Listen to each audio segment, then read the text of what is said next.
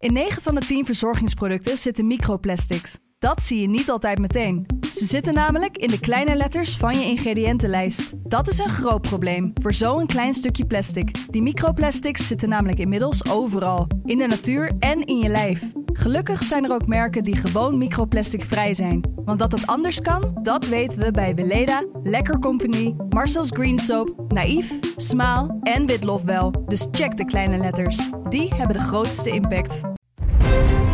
Afhameren met Wouter de Winter. Als je het echt verknalt in Den Haag, lijkt het wel alsof je daar niet voor gestraft wordt. Een podcast van de Telegraaf met het laatste politieke nieuws. Nu zie je wat leiderschap betekent. En nu moet je dus ook zien wie lost dat op deze manier op dit moment het best op. En we zijn nog lang niet uit die crisis, dus dat is een proces wat we nog wel een tijdje kunnen volgen. Met scherpe analyses. Als je dan het regeerakkoord en de opdracht daartoe naast de aandachtzoekerij van Jette van de afgelopen tijd, dan zie je wel dat daar ja, vooral iemand bezig is die zichzelf probeert te profileren. Opvallende fragmenten. Ank Bijleveld uh, heeft misschien wel de handigheid om uh, minister te zijn, maar ze mist het karakter. Nou, dat soort termen als je dat over collega's zegt in de ministerraad, nou, wel heel heftig hoor. En met een blik achter de schermen. Wordt hier in dit gebouw ook door uh, Forum wel eens een aardig potje geacteerd. Elke dinsdag een nieuwe aflevering.